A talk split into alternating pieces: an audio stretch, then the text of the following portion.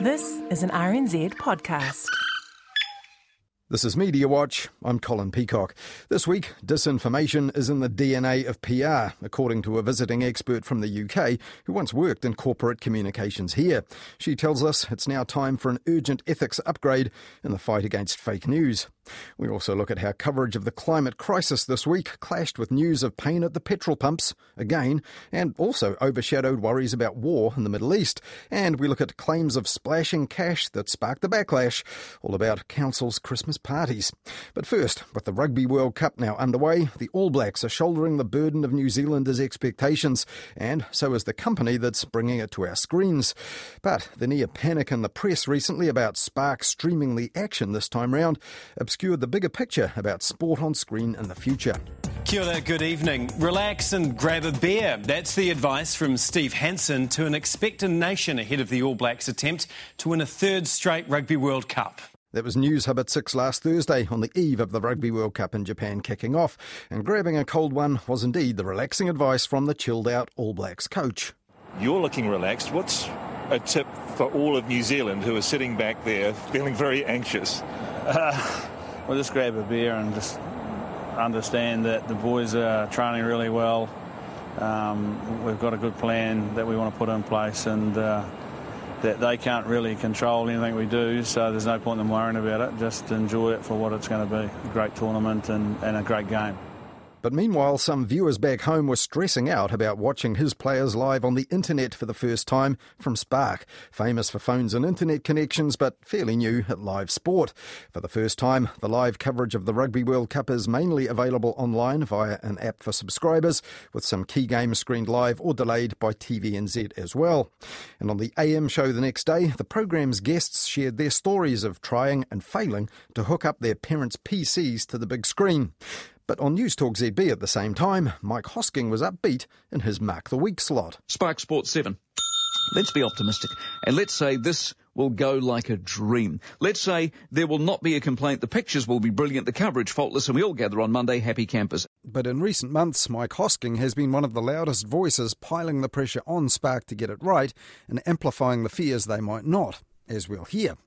Now, as it happened, not every Spark Sport customer was a happy camper once push came to shove in Japan this weekend. The opening ceremony and opening match on Friday night seemed to go okay, though the news media website scraped up whatever social media gripes they could find in order to turn them into stories. But when the big numbers logged on for the All Blacks against South Africa last night, users all over the country reported a suboptimal streaming experience glitching, freezing, buffering, and delays, sudden slumps in picture quality, and even that infuriating blank slate on the screen asking them to please try again later. Words many felt that Spark itself should have taken on board for its whole Rugby World Cup experiment. Well, Spark had senior executives, including Chief Executive Jolie Hodson, on social media duty during the game, initially insisting there were no systemic problems, only issues limited to a tiny fraction of customers. But by half time, they'd thrown in the towel and went for the fallback plan, switching the live coverage to TVNZ's Duke channel, where it was free for all. Now, that guaranteed that the headlines today would be all about annoying their paying customers. And it was also a bit of a bummer for those in the middle of the movie on Duke, John Carpenter's movie Ghosts of Mars. Mind you, even in that, not everything goes to plan either. You got a plan B? Yeah, it's the same as plan A. You got any fresh ideas? Yeah, what we should have done in the first place.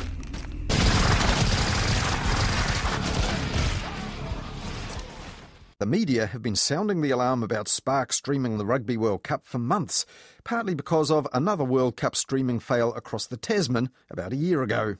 They keep saying we'll watch everything online in the future, but that hasn't gone so well for football fans planning to watch the World Cup in Australia. Telco Optus has the exclusive rights, but its streaming service has stopped working and has had to ask a TV channel to show the games. At the time, the media here seized on the possibility of that happening to Spark this year. But at that point, it wasn't clear exactly how Spark would deliver the Rugby World Cup, though soon after that, they launched the app Spark Sport. Now, Spark picked a US based sports streaming platform provider called iStream Planet for this, which has done the Olympics, the NBA, and Formula One in the past. When iStream Planet failed to live stream the women's Black Sticks hockey game against Australia on Anzac Day, Spark said human error in the US was the problem, not the technology. But their hockey problem turned into a Mike Hosking problem when their technology stalled again at the grid for the Formula One season opener soon after. Hosking. 724, so Spark, the future in some respects of how we view sport or an increasing amount of it, isn't ready this weekend for Formula One. They bought the rights, but they can't deliver the way they want it. Their app is out. It doesn't work. That time, Mike Hosking summed up the Rugby World Cup Consumer Challenge like this. The whole experiment starts off with the hard yards of dragging a rugby mad nation across the technological line and into a world we didn't necessarily ask to be in. So we have a room full of doubters. Mike Hosking was right about all that, especially the grumpy technophobes' response, and he said that he hoped Spark would succeed with the Rugby World Cup, but then heaped the pressure on them like this. They simply have to have it spot on. The clock is ticking, and week one, when the light went green, they stalled the engine. Now, that was back in April. Since then, Spark has added the English Premier League football to its roster, but the media has then seized on occasional glitches in the football coverage as well. The live stream was affected for the Newcastle United Watford match. There were technical glitches during a Manchester United and Southampton uh, game when the Scum drew with the Saints. And the highlight packages for the eight games played on Sunday morning were late. Then, when they did arrive, they had no audio. Not good. But Sparks' Jeff Latch was pretty bullish when Newstalk ZB's Andrew Dickens asked him this. On a scale of 1 to 10, 10 being completely confident, 1 being scared witless, how are you feeling about your service during the Rugby World Cup? A 10. Since then, Spark has launched a massive ad and PR campaign for its Rugby World Cup tournament pass, and with kickoff looming, articles ran across the media explaining just how to get it on the screen. And Spark is even now sponsoring a news show on News Talk ZB. It's Heather du Plessis-Allen Drive with Spark Sport, official broadcaster of Rugby World Cup 2019. Not so much coverage of Spark's streaming problems on that show, strangely. But last week on News Talk ZB, Mike Hosking was still not happy. It's sort of not their fault that too many of us don't have a clue, but, and this is the critical corporate issue, it is their problem. If there was anger at the concept, wait till you see the anger if they can't deliver.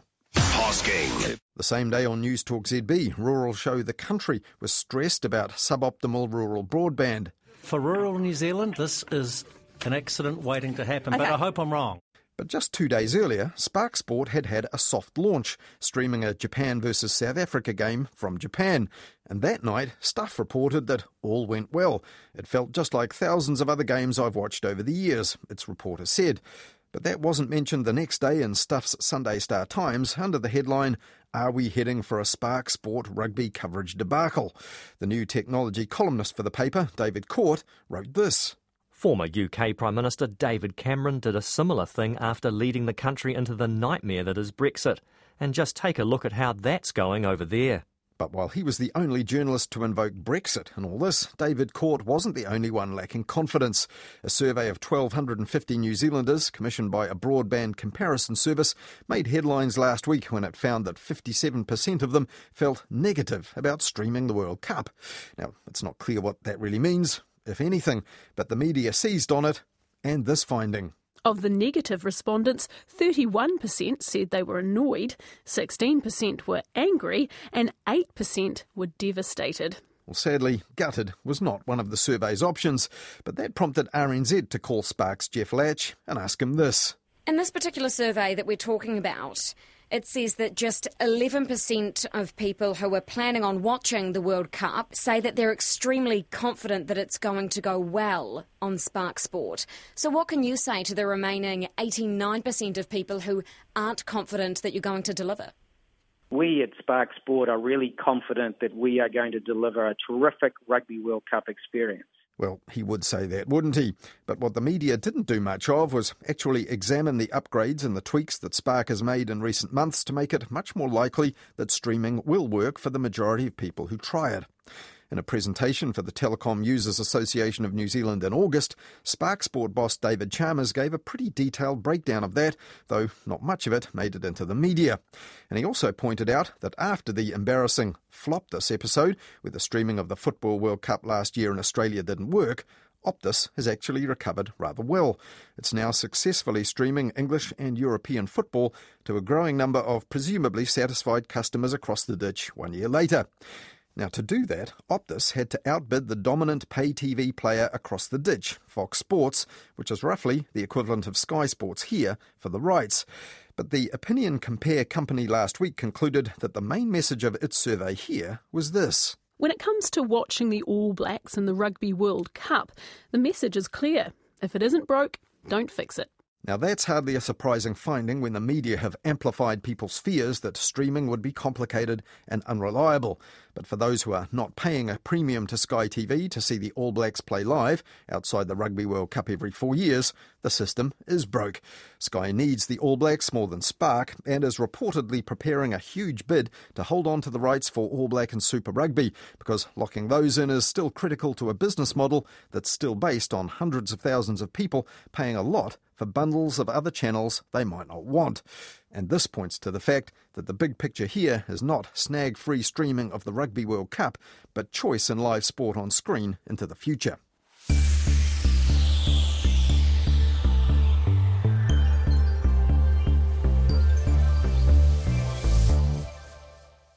Kia ora, good evening. Kiwi motorists have been rushing to fill up their tanks today over fears of an imminent price rise. Drone attacks on two major oil facilities in Saudi Arabia have taken out more than 5% of the world's daily supply. The US has blamed Iran, with Donald Trump tweeting the US is locked and loaded. Iran has denied involvement but says it's ready for a fully fledged war. That was how Newshub at 6 began its bulletin last Monday night. And as scary as war breaking out in the Middle East might be, it was the thought of higher petrol prices that Newshub decided was the real story. Kiwis rushing to the pump today trying to beat a potential price increase. It's expensive as it is, man. I can't afford it. Yeah, it's hideous. It's really, really unaffordable. It was an almost identical scenario across on TVNZ. Tonight on One News, the price of oil jumps after drone attacks on Saudi Arabia as a global oil shortage looms. What does it mean for Kiwis at the petrol pump? And there was the obligatory fearful motorist interviewed from the front lines. Fears the price of petrol may rise fast has got some Kiwis rushing to fill up. Like I've watched the news a lot, and then I was reading about it the other day. I was like, I better fill it up now.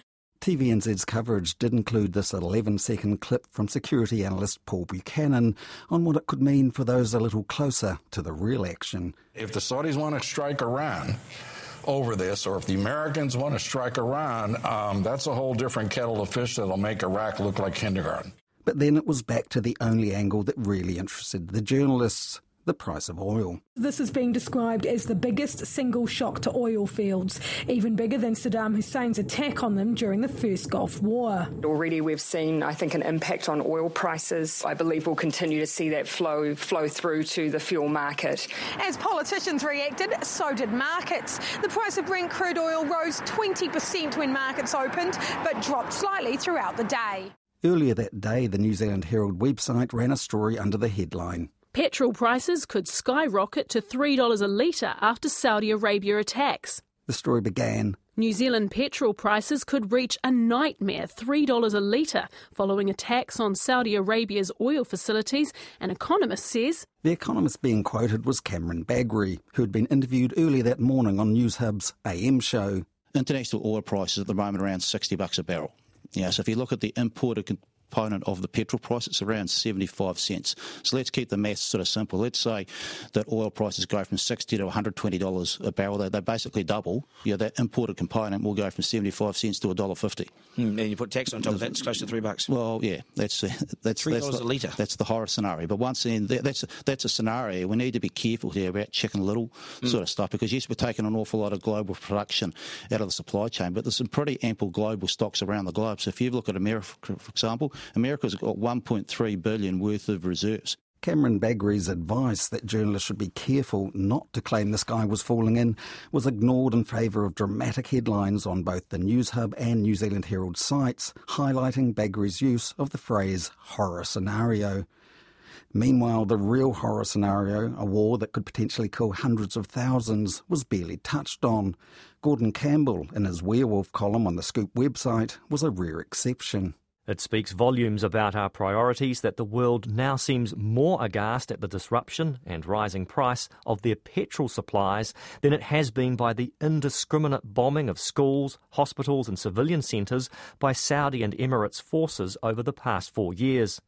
In addition, the air attacks carried out by the Saudis on Yemen's water treatment plants have triggered a cholera epidemic that's cost nearly 10,000 lives, even as a port blockade has prevented medical supplies from reaching the areas affected. And the ghastly human price of the ongoing conflict wasn't the only angle being all but ignored by the media. About this time last year, stuffed journalist Charlie Mitchell wrote an opinion piece under the headline New Zealand's busy bickering about petrol prices while the world burns. Mitchell was making the point that on the same day the International Panel on Climate Change released a report on the urgency of reducing carbon emissions, the Prime Minister was attempting to talk down the price of petrol. Within an hour of the report's release, the Prime Minister was talking about fossil fuels at her post cabinet press conference. Jacinda Ardern wasn't talking about how to stop using them, which the IPCC report made abundantly clear needed to happen rapidly, but how to burn them more cheaply. This year's media frenzy over a possible increase in the price of oil coincides with covering climate change now, a week of climate change coverage that more than 250 news organisations around the world have signed up to, including TVNZ News Hub, Stuff, the New Zealand Herald, RNZ, the Otago Daily Times, the Spinoff and Newsroom. But none of those outlets have shown much interest in the climate implications of a major price hike in the cost of oil, or for that matter, the impacts of an all out war in the Middle East. It seems likely a massive price hike would see a drop in emissions as motorists cut back on their driving and those emissions are highly significant, as Nelson architect Peter Olorenshaw pointed out in an op ed on the Stuff website this week. He said that emissions from road transport in New Zealand had grown by 93% since 1990.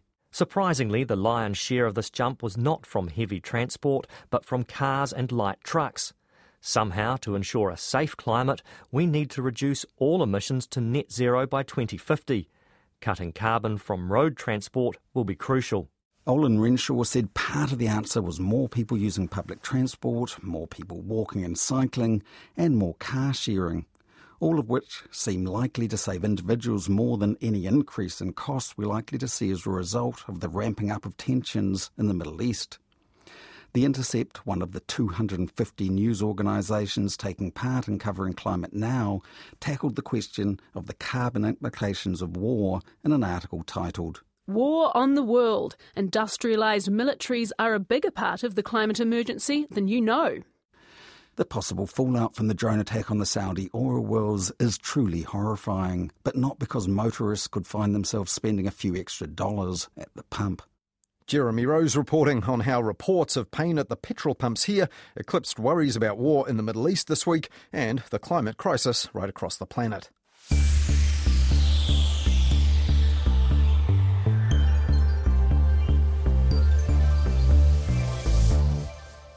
Facebook has announced a series of changes in an attempt to stop hate speech and extremism being spread on its platform. The social media giant plans to de radicalise users who search for white supremacy pages by redirecting them away from that page. That was TVNZ's breakfast show on Wednesday, and Facebook's announcement of new moves to limit exposure to extremist content was headline news right across New Zealand media that morning. This was widely described as a result of Facebook's commitment to the Christchurch call, which it signed up to back in May. But the announcement also came the day before a US government hearing in Washington, D.C., at which executives from Facebook, Google, and Twitter were all about to be grilled about how they handle violent content. Last week, the boss of Twitter, Jack Dorsey, flew in here for a quick chat with the Prime Minister behind closed doors, all about the Christchurch call. One big problem for Twitter these days is fake accounts, or bots, which are highly effective in spreading misinformation, the kind of malicious, misleading stuff often called fake news, which is damaging democracy itself in countries where Twitter has a lot of users. Now, earlier this month on Media Watch, I spoke to Dr. Melanie Bunce about that. She's the author of a new book called Broken Estate, all about problems threatening the fourth estate these days. And she told me that misinformation was one of those problems, but it's less of a worry here than it is elsewhere in the world. We are protected from kind of fake news in that narrow sense of people creating fake websites and fabricating whole stories. This one, like the, the Pope endorsing Trump in 2016, that was very popular. We're protected from those ones um, where people are really trying to make money um, by sending that news around. Coincidentally, another London based expat expert said something similar in a recent talk at Auckland University with the grim title Why the Trump Era Could Last for 30 Years. In it, London School of Economics politics professor Robert Wade said this. Many of the forces that are driving nationalistic populism in the world are also evident in New Zealand, notably persistent and fairly high levels of inequality. But it's not led to the country's leaders trying to mobilise people's grievances in the way that it has in Europe and America. Again, good news for us if he's right. But last week, a visiting colleague of his at the London School of Economics gave a talk at Waikato University in which she warned us it's not just political leaders who are seeking to misinform us. Her talk at Waikato University was called Organised Lying and Professional Legitimacy Public Relations Accountability in the Disinformation Debate. Dr. Lee Edwards argued that the role of the professional PR industry has been largely overlooked. That blunt sounding concept of organised lying isn't a new one. The German American philosopher Hannah Arendt coined the phrase in the early 1970s to describe how political parties co opted advertising tactics to create what she called the consistent substitution of truth. Now, obviously, that's a long way before modern political spin and social media got involved, but Dr. Edwards told me it's still relevant today in the context of fake news and professional public relations working out what's credible and what isn't, and where we should challenge politicians who are presenting um, ideas to us, and where we can accept what they say as a reasonable version of, of what's happening. I think that's much more difficult because there are far more players in the mix, and they are players who don't really have the interests of politics at heart. A lot of them are really presenting fake news, and I know that you've talked about fake news on the program before, but they, you know, they're delivering fake news because they get audiences because those audiences deliver money, and that's the primary motivation. Stories about the world and how it worked are not really designed always to enable us to engage with the world in a way that helps us understand it better. They are designed to enable us to engage with that particular producer of news so that, new producer of news or stories can make some money. And so that's where the kind of the world of fake news, if you like, kind of bumps up against this organised lying problem, if you like. But you've also been looking at where professional public relations companies and the communications business is in the middle of this. In fact, you've got a line in your paper, um, disinformation as part of the DNA of PR. Um, that's quite strong. Yeah, it is quite strong. Yeah, it is quite strong. And I think, um, I don't think the PR industry uh, would necessarily like that. In the debate about fake news and disinformation, the public relations industry has kind of sidestepped, certainly in the UK, which is the small study that I did. They're not really looking at the situation and acknowledging the fact that the techniques that they use on a day to day basis are being used in these other contexts to distort the way we understand the nature of public life and our role within public life. Once you take responsibility, you can then say, okay, well, what should we do about that? How do we ring fence, if you like? the kind of work that we believe is appropriate from the kind of work that should not be allowed to be associated with our profession. So you think they've they've got away with pushing this stuff on behalf of their clients? Yeah, I'm not saying that PR that the average PR and comms company is involved in doing fake news. That's a different thing. Mm. What I am saying is that the techniques that they use are used by fake news practitioners, some of whom may be associated with the PR industry, some of them may be in a separate kind of kind of company who would never say that they were PR. So Cambridge Analytica, for example, they they didn't say they were a PR company, but the techniques that they use are absolutely standard marketing and PR techniques. And so my argument is that when we look at the nature of fake news, you can't simply say, oh, it's these strange actors who are all hmm. d- determined to destroy democracy. We can't just say it's just them. We have to then look at what they're using, what techniques are they using, and where have they got those techniques from? And, and then look at where those origins are and get the people who use them on a day to day basis to, to take responsibility for that, for the fact that what they do and what they stand by is now being used in a corrupted environment. So, who, who are those people that, that are using it on a day to day basis? Well, those are the PR agencies. You know, those are the, it's the PR industry that uses on behalf of their clients. On behalf of their clients. My point in the paper is that um, those techniques get transplanted, and there are instances in the PR industry where um, communication is used unethically.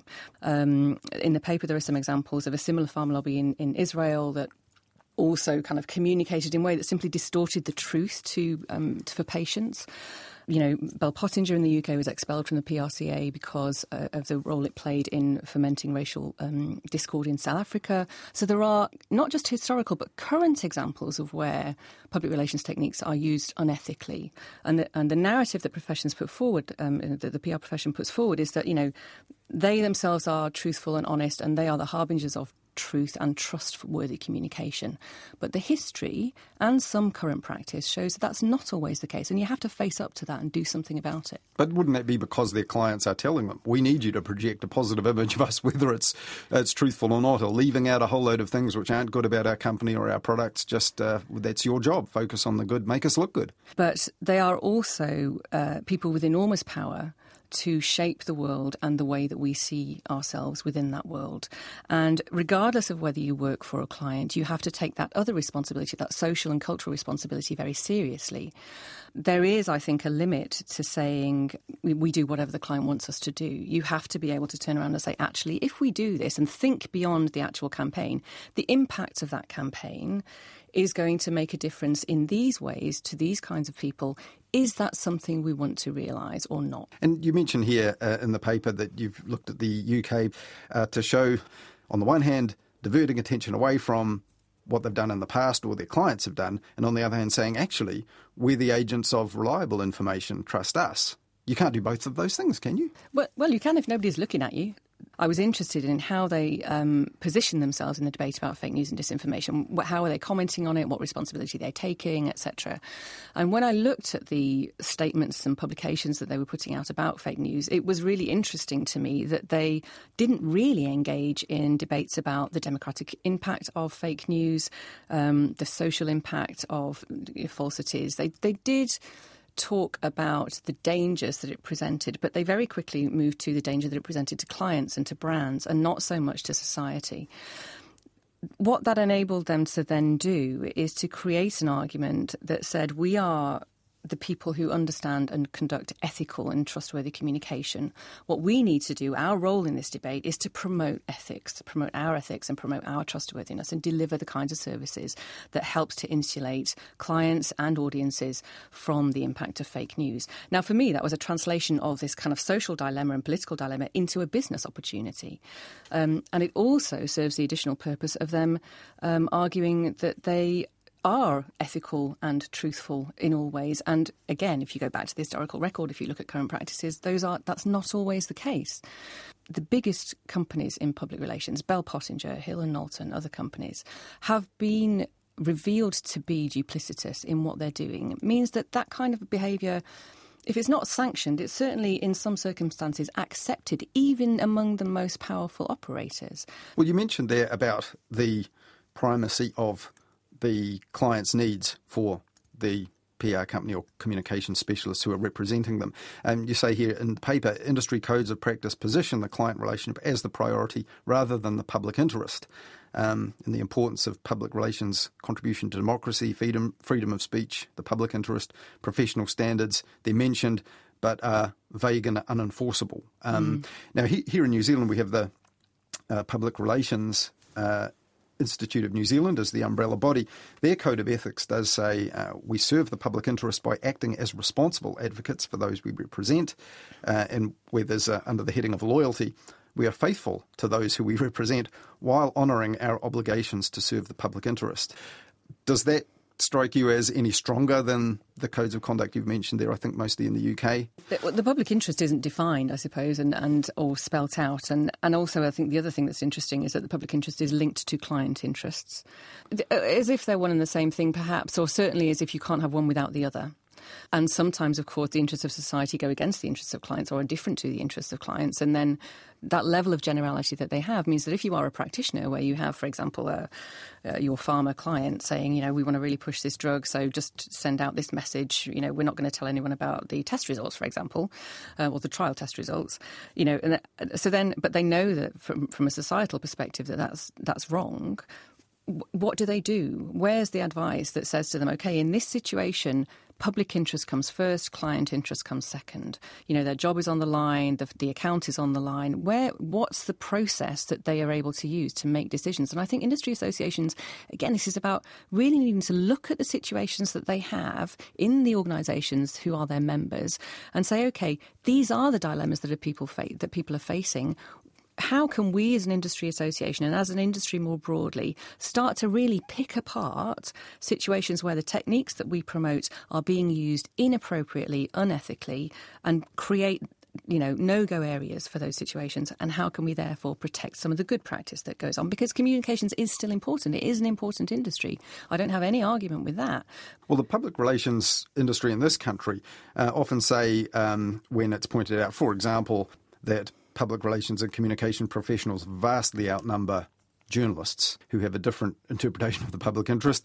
They say, look, you know, you misunderstand us. This isn't all about spinning an image to the public on behalf of a paying client. You know, we're there working internally with them to say, actually, no, that could compromise your value. So, so no, don't do that. Yes, I think that does happen. This is the role of the PR person as the strategic advisor, and that's very much something that all PR practitioners want to have as part of their account. But but the point is exactly as you've described it. The, the, the advice that they give is based on the potential reputational reputational damage to the organisation, and not just the public interest there is a point at which conversations need to include an argument that says if you do this, Mr. Client or Mrs. Client, it will have this kind of impact on society, and we don't think that that is appropriate, and so we can't help you do that. There has to be a gap in practice that allows those kinds of conversations to happen.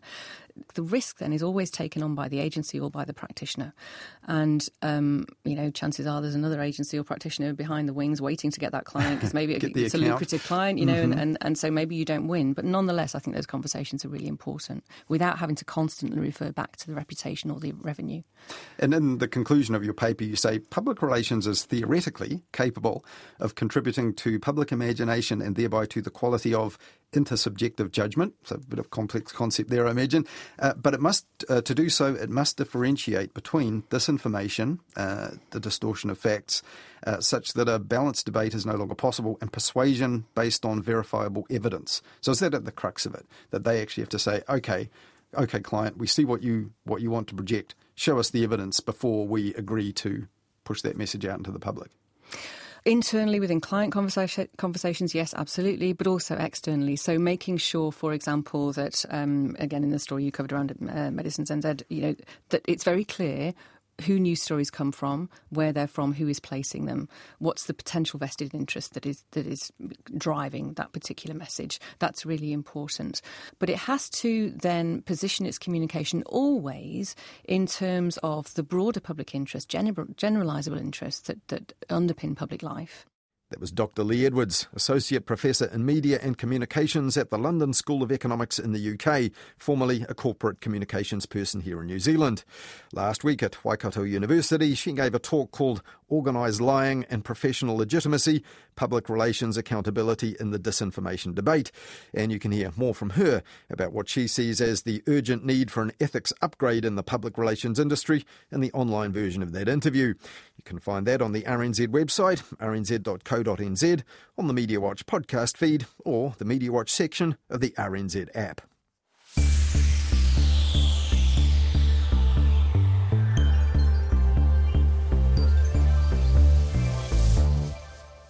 And finally on Media Watch this weekend, with less than a month to go till the local elections, the news media are doing their bit to cover the contests and elevate the issues which matter around the country. And last weekend, Newshub revealed it had crunched the numbers on just how much local bodies spent on year bashes for their staff last year, with an exclusive online report headlined like this. Cash splash. Councils spend more than 100k on 2018 Christmas parties. Blimey, which councils were blowing six figures on their own festive knees ups? Well, none, as it turned out. Newshub had found that the total cost of Christmas parties for staff spent by all the councils up and down the country was at least $106,000. Now, there was also pictorial evidence of this sort of spending too in Newshub's online exclusive. For example, an image of the hula hoops and rubber ducks, which were among the toys and games hired by Hawke's Bay Regional Council, and a picture of an ice cream cake and what appears to be a cherry on the top of it can clearly be seen in the picture, which is marked supplied. ACT Party leader David Seymour told Newshub Voters have a big opportunity this October to turf out people who are there to just waste other people's money. And he said he was disappointed but not surprised by the spending. But disappointed and surprised was the response on social media when Newshub released this scoop last weekend. Some said the real news was just how little cash had been splashed on tens of thousands of employees nationwide. Another person made this point to Newshub on Twitter. It also has nothing to do with local elections. Councillors and mayors don't control the operating budgets of councils, management does. Good point. Another person asked on Twitter just how much Newshub spends on Xmas dues for you lot. Now, Newshub is part of a privately owned company, so the bill for their Christmas bashes is none of our business. But one of its shows, Newshub Nation, is funded by the taxpayer to the tune of just under $1 million via New Zealand On Air. And for its last episode each year, it does throw a Christmas party get together for an episode that's filmed for broadcast and sold to viewers like this. It's time to put on a festive costume. It's more ridiculous. And take a break from hard-hitting politics. And say goodbye to my credibility as well. And celebrate an incredible year. Yeah, with a bunch of politicians. Join us tomorrow morning for the Newshub Nation Christmas special. Are you coming, Grumpy? I have to. It's the Santa Claus in my contract. Now, having paid for coverage of politics, viewers might not actually want Newshub to take a break from it. Four weeks from Christmas, with Parliament still sitting, and film a Christmas party with its contributors. They're always held at central Auckland venues with snacks and drinks laid on for a cast of, if not hundreds, then dozens of the politicians, journalists, and pundits who appear on the show often throughout the year. So we asked Newshub this week just how much cash, including public cash, is splashed out on this. We've had no reply from them yet. Now, maybe that's something we could also be exclusively revealing after an Official Information Act request. After all, we know journalists hate it when newsworthy information is withheld just because it might be embarrassing. Well, that's all we have for you for Media Watch this weekend. The Media Watch team will be back again, though, at about 10.30 next Wednesday night with Midweek Media Watch, talking to Karen Hay on The Lately Show. And then back again with Media Watch at the same time next Sunday, here on RNZ National.